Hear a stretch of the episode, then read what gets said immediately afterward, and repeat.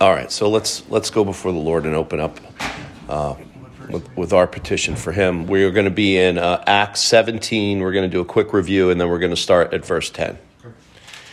Father, we depend upon you to be able to discern the Scriptures, your Holy Spirit to open up our heart, to open up our minds to what it is that you have to say to us today.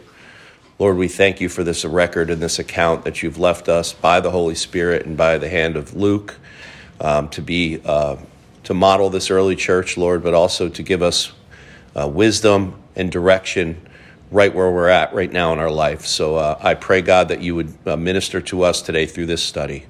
We pray in Jesus' name, Amen. so Acts 17, Paul's first, second, or third missionary journey. Which one is it? Anyone? Second missionary journey. And he is now, uh, we, we started out that he, you know, went to Thessalonica. And obviously he wrote the two letters to the Thessalonians right after this, right around the same time, probably within a couple of years or right away. Could have been writing it on his way, who knows, but it's dated around AD 52 to 54, 55, something like that.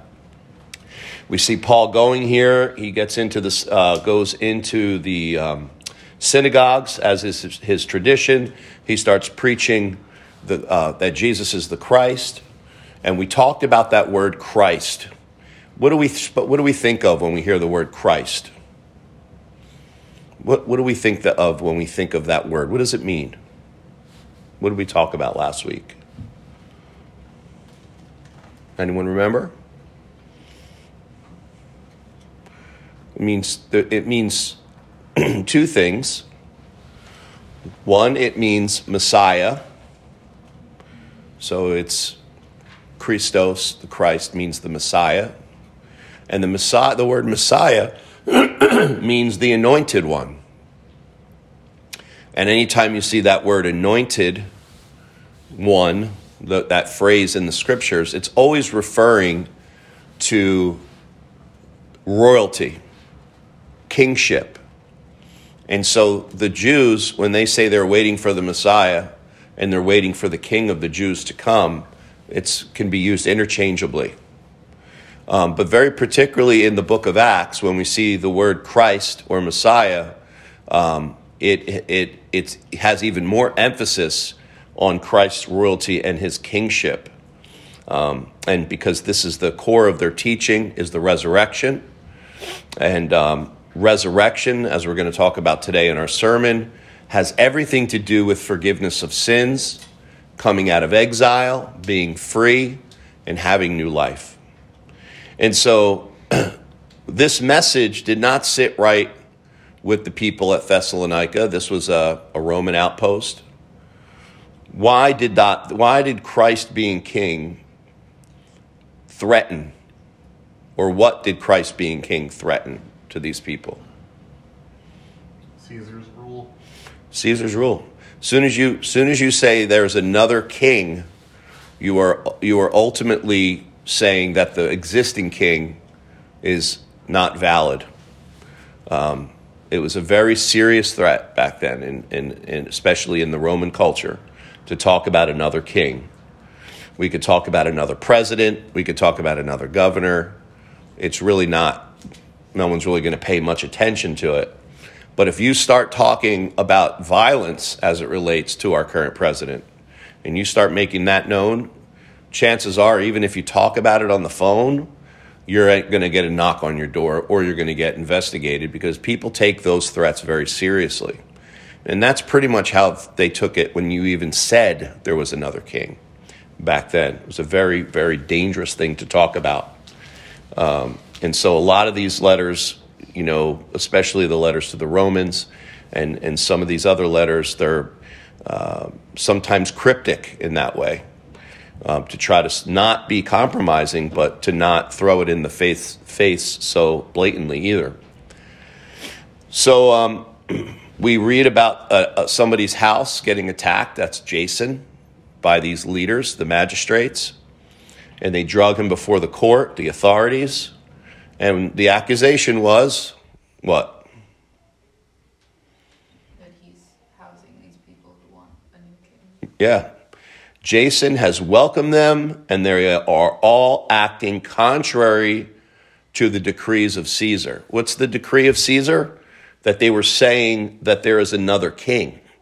See, that's the decree of Caesar saying you are not able to do that. You could look back throughout the, a real interesting study on this is to go through um, 2 Samuel and look at the, the battle that David even had with some of the other Abiathar and Absalom. These are, these are his sons that were against him after God said, Your house is going to now be divided because of his sin with Bathsheba.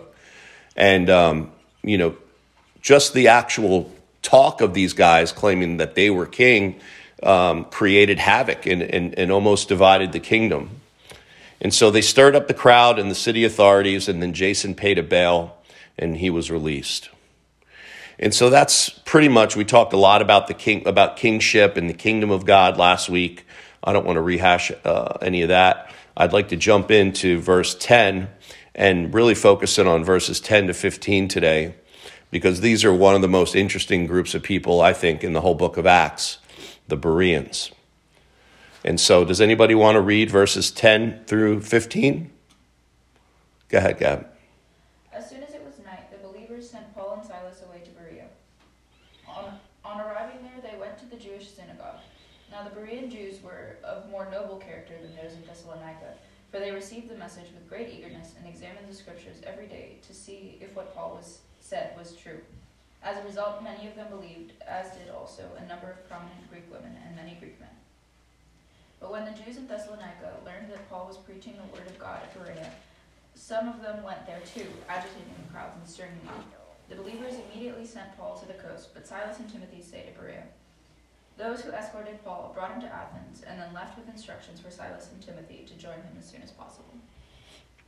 Thank you. So, yeah, Thessalonica is up here in Macedonia. I know you guys can't see this, but right underneath that is Berea. So, it's about 20 miles probably a 20 mile distance from Berea, uh, from Thessalonica. So as we see, we see the Jewish people are following them around. They, they know what they're up to. You're going from city to city, you're preaching Jesus, and we're not we're going to go and cause havoc. Um, we see that throughout all the scriptures here in, in the book of Acts. But the the interesting thing about the Bereans were number one, they were more noble minded. What does that mean?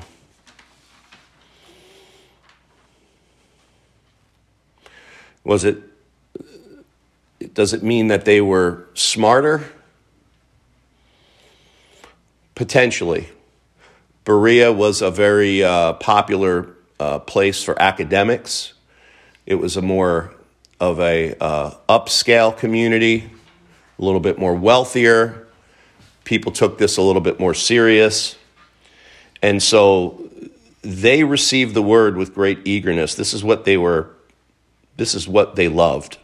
They examined the scriptures daily to see whether these things were so.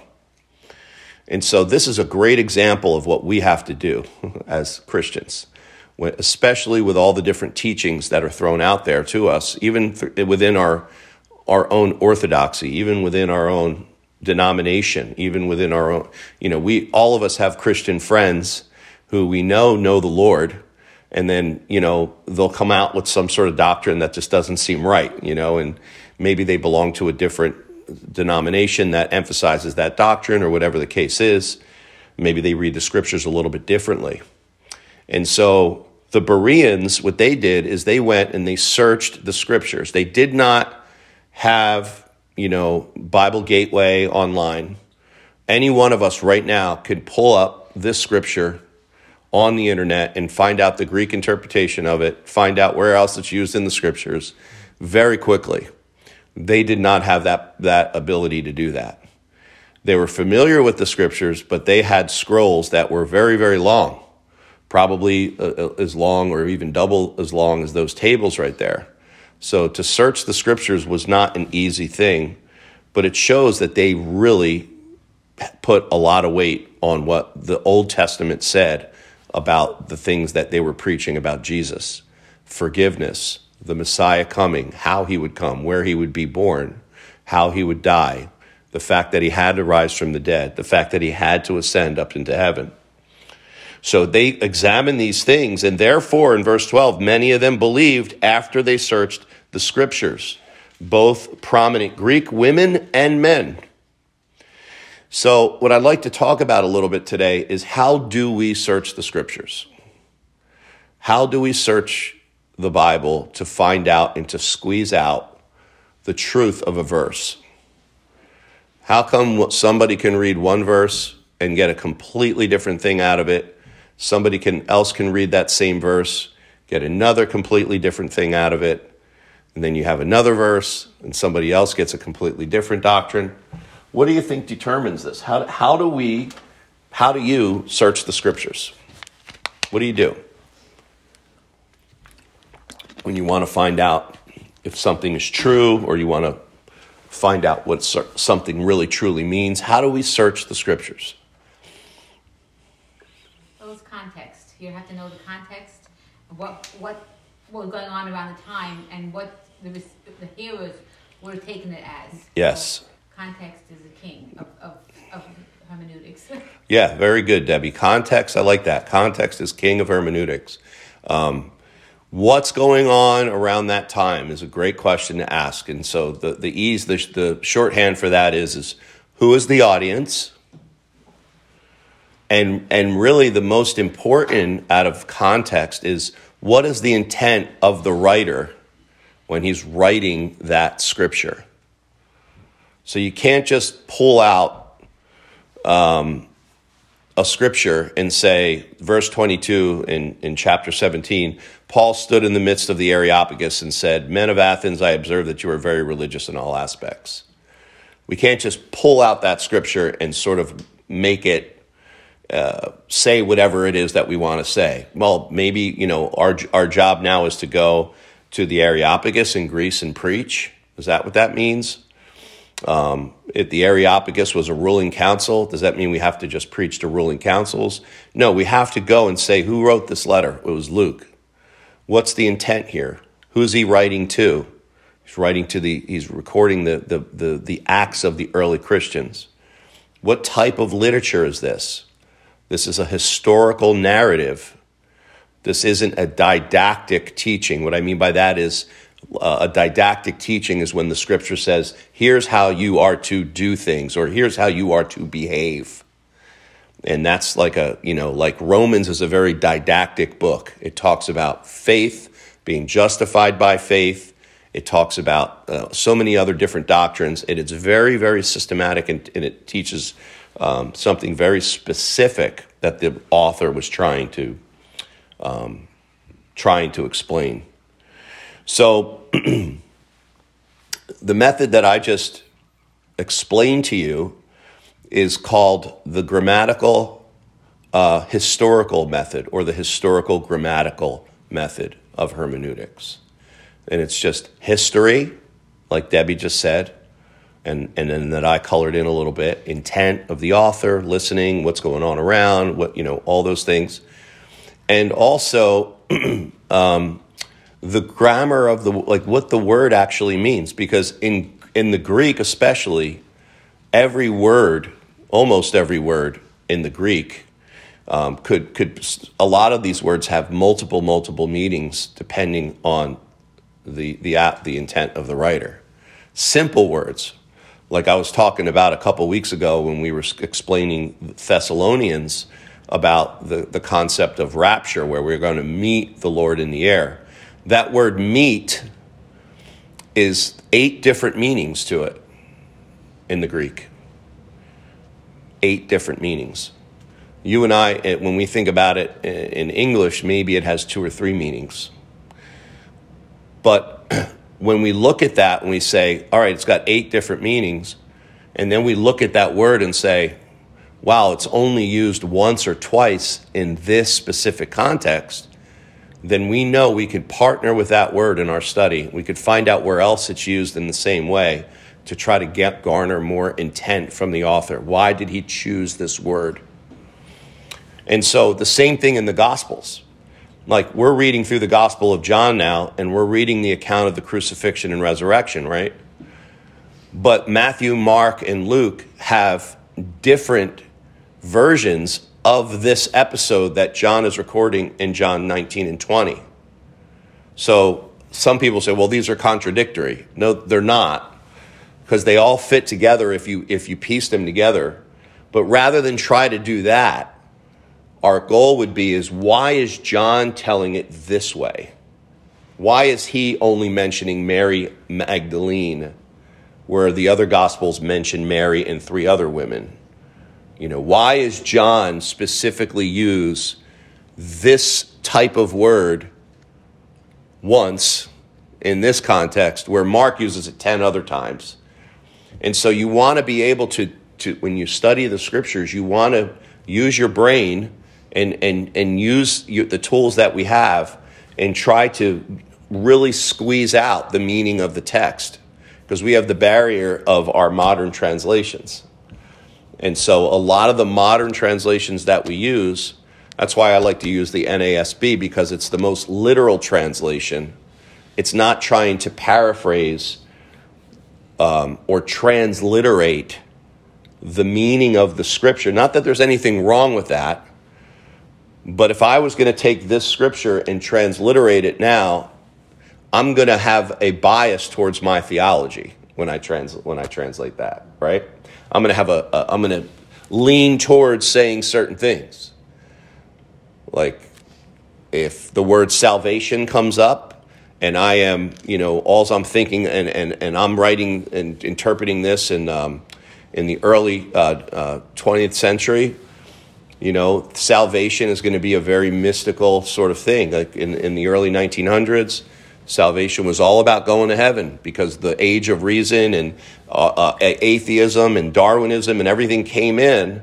And so the theologians at the time sort of weren't ready for this sucker punch that now science is proving the Bible wrong.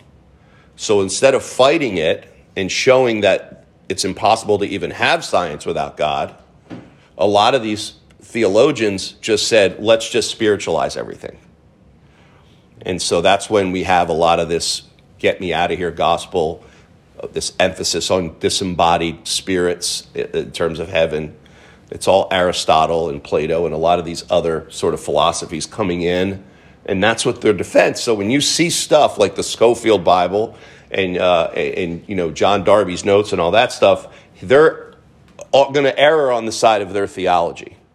So, what we want to do is we want to be able to discern through that and get to the text, get to the original text, what the words mean, what the context is, and, and understanding history and things like that is, is very, very important. Now, there's other methods. So the, the method that I'm talking, this is this is to me really super important, especially as we talk amongst unbelievers and, and talk in circles, even in Christianity, people often say, Well, I read the Bible literally. I read it literally. I take it for what it literally means. And so that can be a little bit of a misnomer. Why, Aunt? You, um, because you can't really, you're going from one language to another, and it doesn't really make sense if you um, you have to look at how it was said in the original language. Right. you're wanting to do serious study or compare multiple translations.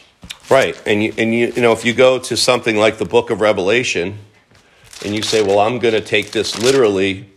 You know, we have all sorts of things like um, we have. Uh, the beasts coming up out of the sea. We have dragons. We have eating scrolls. Um, we have um, uh, locusts with lions' heads and stingers and all these other things.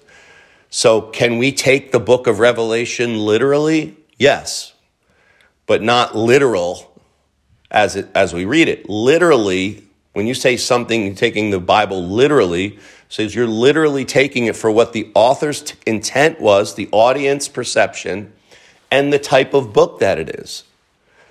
So if I take a, a book that's written in apocalyptic language, like the book of Revelation, and I start applying literal stuff to it, I'm going to be very confused because the book's not going to make any sense to me.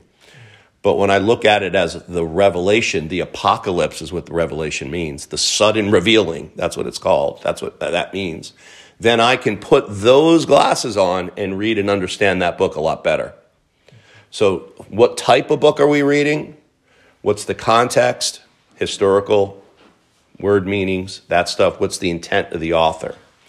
And then once you understand that, then what I want you to do is go throughout the scriptures and see other places that that whatever you extracted out of that were other places in scripture with the, the author had the same intent or said the same thing or used the same word where else can you confirm that in scripture and that's where we get the unity of scripture so we want to be very careful because uh, right now we, we have movements. Uh, there's, there's basically four different ways to read the scripture. We have what they call the literal, which is what I just explained, the grammatical, the historical grammatical interpretation, which I believe is the, the, the most logical and best way to read.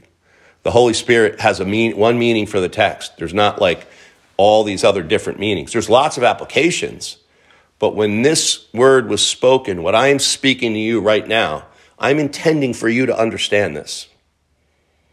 I don't, You, if you listen to this uh, uh, Bible study in 50 years from now, you need to make sure that you understand that I'm sitting in a room full of hundreds of people. No, I'm just kidding. I'm sitting in a room with that less than a dozen people and we're talking about the book of Acts. And, and so you can't take my words and say, oh, they mean something different now, 50 years from now, to those people.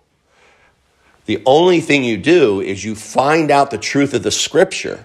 Once you find out what that author means and what that author says, you now have the Holy Spirit's intent, and now you can apply it faithfully. And when you apply scripture, and after that, it cuts like a knife. It pierces people's hearts. It pierces your own heart. It convicts. Okay, so that's what we have to do. We have to get, we have to dig, dig, dig, dig, dig to the meat of the scripture, find out what it means, and then we say, so what? Now what? Why? And once you find the meaning of the scripture, you ask the big questions who, what, where, when, why, how, and you keep peeling back, peeling back the onion. And that's where you get application out of it. And so that's the literal method. Now, there's also uh, a, moral interpretation of the scriptures. And that is where, and this is where a lot of the churches that have gone liberal, like uh, the Presbyterian Church of, of um, uh, the PCUSA, the Methodist Church, um, a, a lot of the liberal denominations use the moral, ethical interpretation method. And that means that scripture's true, but only as it relates to the moral application that we get out of it. It doesn't necessarily need to have really happened. That doesn't matter if Jesus really walked on water. The moral application of that, the ethical application of that is, you know, if you believe, you can nothing can stop you. Whatever they'll go with that with that scripture. You know, and and so is that right or wrong? Well, in that context, it's wrong. If you start with that and then try to apply, it's going to be wrong. However, if I drill down on the scripture and find out the meat and really what it means and then give a moral application, that's good. You follow me? But you can't start with the moral, or the other one is the allegorical. And St. Thomas Aquinas was, was popular for endorsing that. And so before him was Origen. These were uh, early church, uh, Origen was an early church father. He allegorized the whole entire scripture. The whole thing was a story of how we can, what we can get out of it. And we can manipulate it in basically any way that you want. You, you take, um, something like uh, Jesus walking on water, and we could we could allegorize that and say it's foreshadowing a time when we will be uh, in glory um, walking on streets of gold or being able to do supernatural things. And it just sort of takes the meaning at, oh, from the text and completely wipes it away. So you have the literal, like I said, which I believe is the right way, and then you have the moral, you have the allegorical, and then you have the anagogical or the mystical, which is way, way out there. Um, and, and there you're looking at you know, you've you've you've heard uh, people. I don't know. A book came out a while ago, really popular, called um, about the num- the numerology of, of the Bible. Oh, the hidden codes of the Bible. Yeah, Bible code. Bible code. Thank you. And so, like everything is numerical, and uh, every name has a numeric value. Every event has a numeric value, and you could just go off on this. And this is what, like, um, remember David Koresh, right? In in, uh, in um, uh, Waco, Texas. You know, that's what he did with the Book of Revelation. He used a combination of anagogical and analogical, I'm sorry, allegorical interpretation and turned himself into the Messiah and turned himself into the one that is going to create the literal book of Revelation to come reality. That's what, that's what he did. And so, can you use foreshadows? Can you use types? Absolutely. There are amazing uh, hermeneutical techniques that the Holy Spirit puts in the Bible right? Like like Adam, Jesus is the second Adam. We can we can we can infer that from obviously the Scripture confirms that and calls him that. But that's Adam is a type of Christ. Joseph is a type of Christ. Noah was a type of Christ. You know, we could go on and on and on and on, but we first have to drill down to the truth and then we make those applications. We don't start out with that.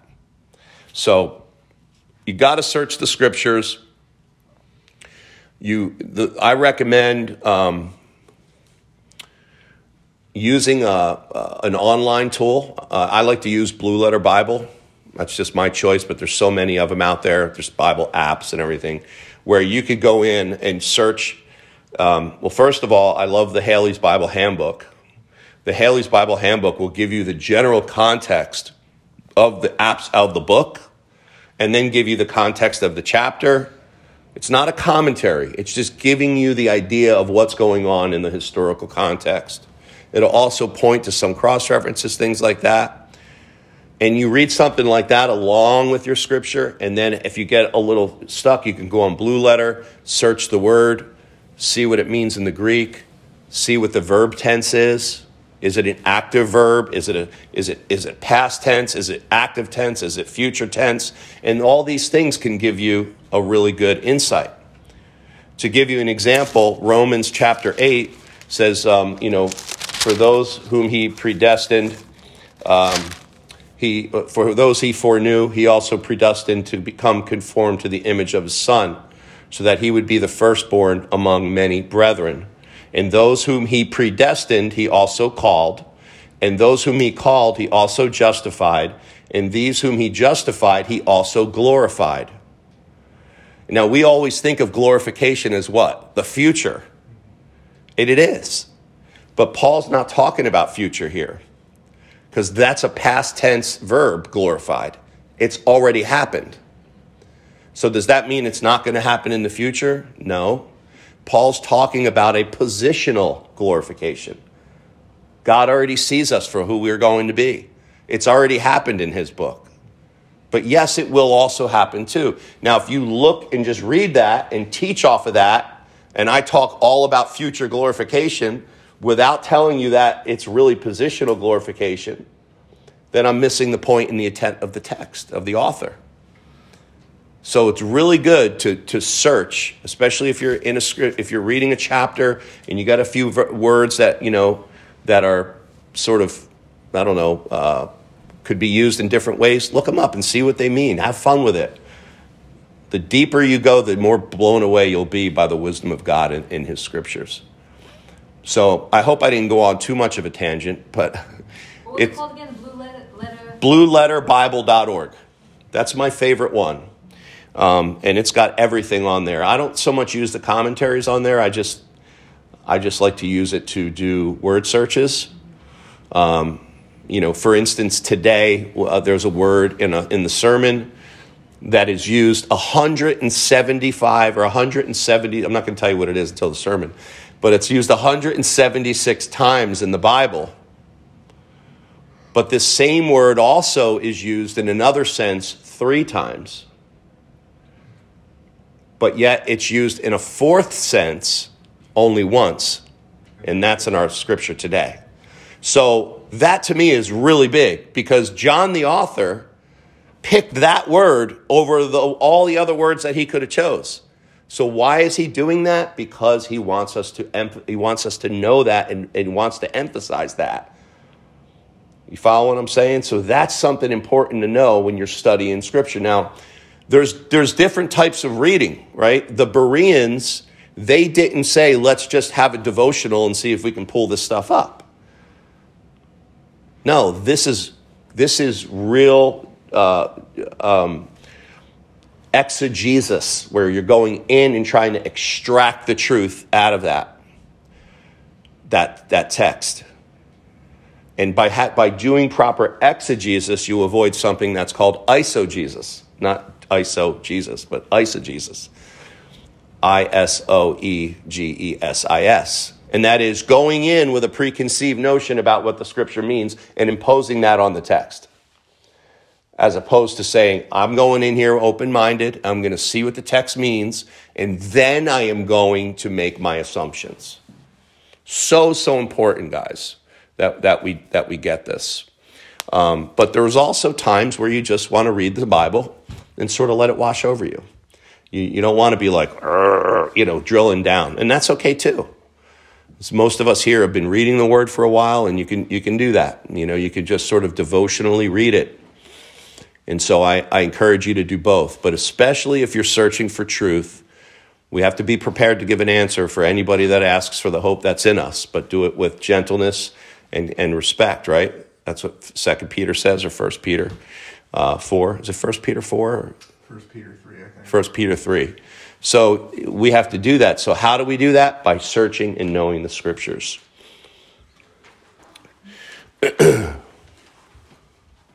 Any questions on that?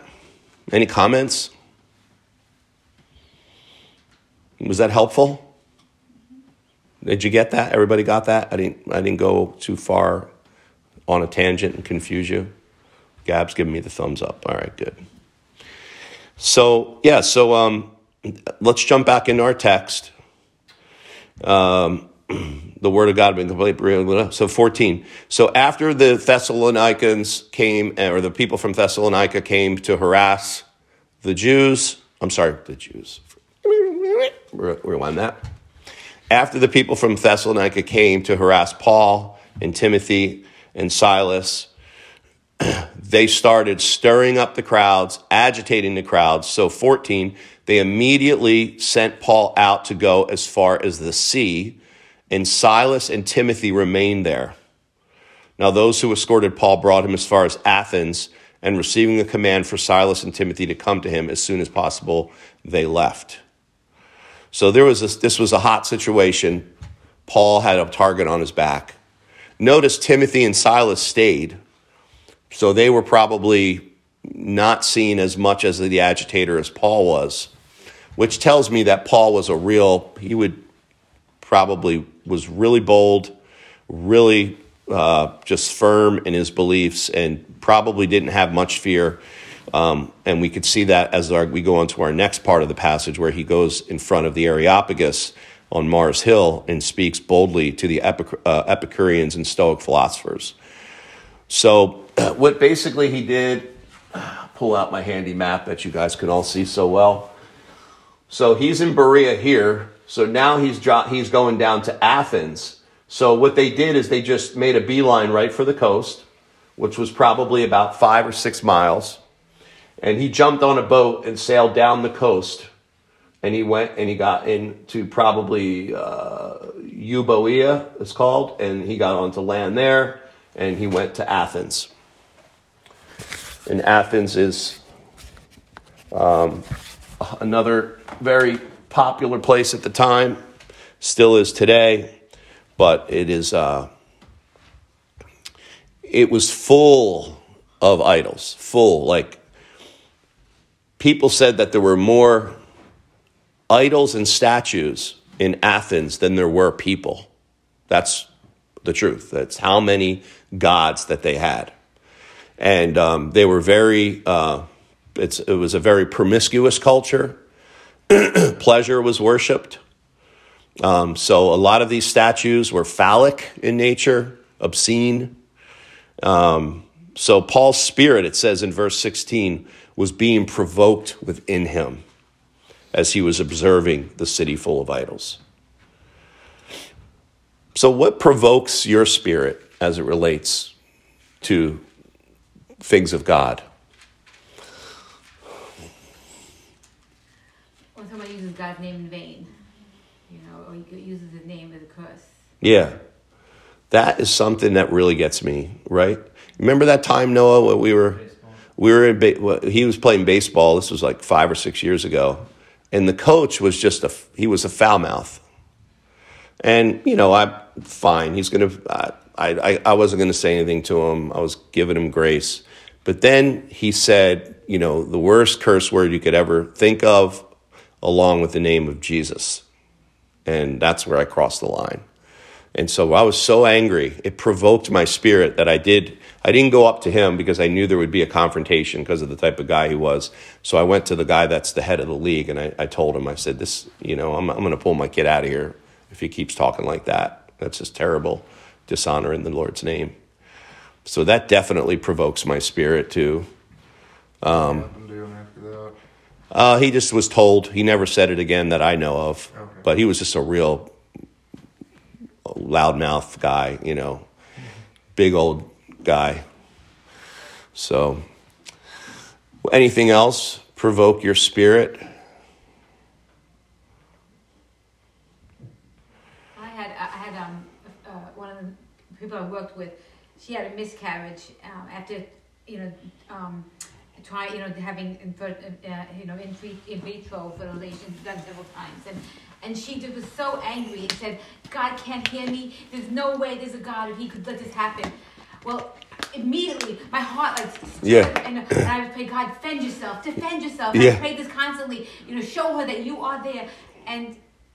Six months later, she was pregnant. Wow. And she was, thought for sure it was never going to happen. And, and, and to this, I never, she ended up moving on and I never got to talk to her. But I really want to tell her, you know, God was defending his name because Mm. God is a God who, you know, he heard that. Yeah. just like I heard it. And it just, you know, Yeah. but uh, it just tore me. Mm. And how, how could, you know, she say that? Yeah, You know, she, I know. so, uh, you know, sometimes, you know, your spirit does get like, you know, God, prove yourself to them because there's no way, you know, you don't know what's going on here, you know. Yeah. So, Anybody else? See, Paul was provoked by the idolatry. He was observing the city full of idols, and he was provoked. And I think the, the, what I what the lesson from that is I look and say when when you know the Lord, and you you see people being given over to things that you know, as the Bible says, they have ears but they hear not, eyes they see not, mouths they speak not, and those that worship them are like them. You know, that's like these people look at these idols and they and they're being deceived.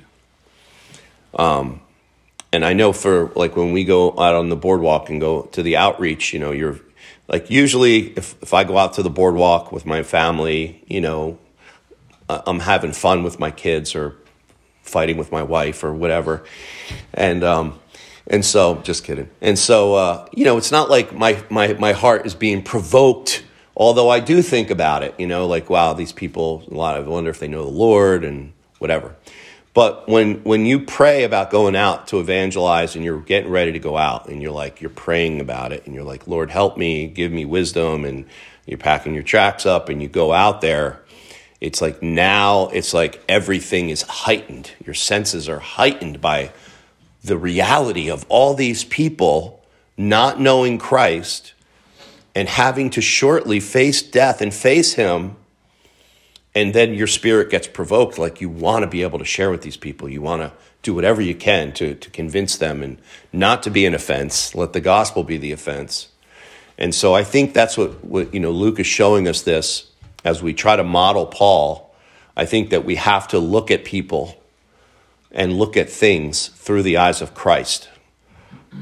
So put the Jesus glasses on and look and see the stuff that's going on in our world through Christ's eyes, not through our eyes. Because if we do it through our eyes, it's usually has our pride's going to get in the way and other things are going to get in the way. But when we put the loving glasses of Christ on, we'll have compassion for those people And, and so Paul, I believe he did that. 17, he said he was reasoning in the synagogue with the Jews and the God fearing Gentiles and in the marketplace every day with those who happened to be present.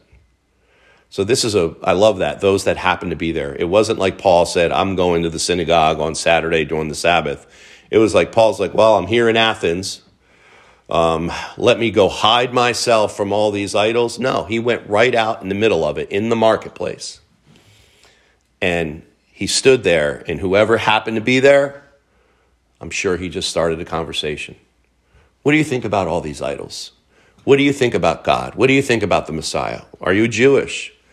You know, are you this? Are you that? And Paul was able to talk to the Jews and the Gentiles. He was reasoning in the marketplace. Now, I was never in Greece, but Gab was, right?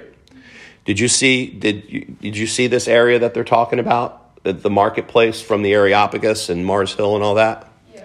What, what is it like now? Um, there's still like all the temples and a lot of statues. It's all obviously in more disrepair, but Yeah. it's like a lot of it's still there, even if it's just um, rubble sometimes. Yeah. You walk around and you see all this stuff, and it's all like the Areopagus thing area. Really? Yeah. That must be so cool. for. Yeah, it's uncared for? The the Are- Areopagus, there's like this plaque that says the thing about Paul. And then that's it. Whole thing, and then you go up the top, and everyone's smoking and drinking. Oh, really? Yeah, so it's So it hasn't changed much. No, it's probably changed a lot, but it's different change, yeah. And so, verse 18, um, you know, this is very easily paralleled over to us to this day. Um, there were Epicurean and Stoic philosophers were conversing with Paul. And so, Epicureanism, Epicureanism is so much prevalent today. We don't call it that, but Epicureanism is a, is a form of hedonism, and their philosophy of life is that physical pleasure is the highest good that somebody can attain. And isn't that what we are being constantly bombarded with in every advertisement that we ever see has, has something to do with making you feel better, either physically or about yourself. If you can look a certain way, you'll feel better about yourself. You can wear this and you'll feel better because people will like you and look at you. You know, you can eat this and you will feel better. Yeah, driving down here, beer and football go together perfectly, right? I mean, it's they're trying to tell you you want to feel great as you're feeling great watching the game well add beer to it and that's going to make you feel great right they don't tell you all the other things that it makes you feel like but it's just a constant bar- bombardment with this philosophy of pleasure pleasure pleasure pleasure and almost every single uh, uh, i would say unbiblical philosophy is has something to do with that. Um, they also felt that mental pleasure was even, if you could attain that, was even better than physical pleasure. And so, if you could attain to the highest uh, euphoric feeling that you could possibly have on a regular basis, you could be happy all the time, then that's even better than physical pleasure because physical pleasure stops. Mental pleasure will continue. They had no fear of death or anxiety about death. Um, they didn't believe necessarily in the afterlife or they didn't care too much about it. Some of them felt about karma, like if whatever they do here good will end up in the new in the next life. Stoicism is reason and knowledge. They are the highest virtue. So Paul was a modern day apologist in this situation because he's talking with people that are saying, well, the, having knowledge and understanding where knowledge comes from and being able to talk about the different theories of knowledge, that is the highest level that you can attain. Somebody who's smart, somebody who is using their brain, using their reason, priding themselves on the fact that my reason tells me that there, there, there is no one creator, otherwise he would show himself. You know, and so these are the these are the defenses that, people even today will atheists and, and stuff will use the same sort of defense. Um, they also did believe some of the Stoics believed that God providentially ruled, but not in the affairs of men. Does anybody know what that's called in modern day philosophy? Deism. Deism. Right. So God basically wound up the world and let it go, and he's back here. He's not a personal God. He's providentially ruling, but he's not in the affairs in present reality. So, this are the, some of the things that Paul was dealing with. Um, they were saying, uh, why, what would this idle babbler wish to say? Others said he seems to be a proclaimer of strange deities because he was preaching Jesus and the resurrection. So they took him and brought him to the Areopagus, saying, May we know what this new teaching is, which you are proclaiming. For you're bringing some strange things to our ears, so we want to know what these things mean. Now, all the Athenians did, and the strangers visiting there used to spend their time in nothing other than telling or hearing something new. So let's stop there, and uh, next week we'll we'll finish Acts 17. We'll we'll we'll, let's, we'll take a look at Paul's um, sermon, evangelistic sermon to the to these Greeks and at the Areopagus on Mars Hill. Much different sermon than he's preaching in the in the synagogues. So if you can, you could read ahead of that. But hopefully, um, you you can uh, hopefully got something out of today in terms of searching and reading the scripture. Um, if you have any questions on it, let me know. Does anybody have any uh, any com- any last comments or questions or applications? Okay, so we'll end there. Father, thank you for your time with us today in this study.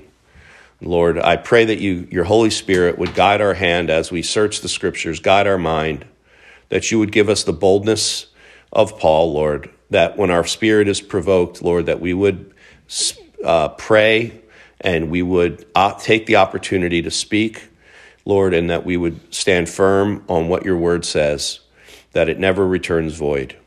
And Lord, we do pray for the unbelievers. Lord, we pray for our service today. We pray, Lord, that you would move in a powerful way in all of our hearts. In Jesus' name, amen.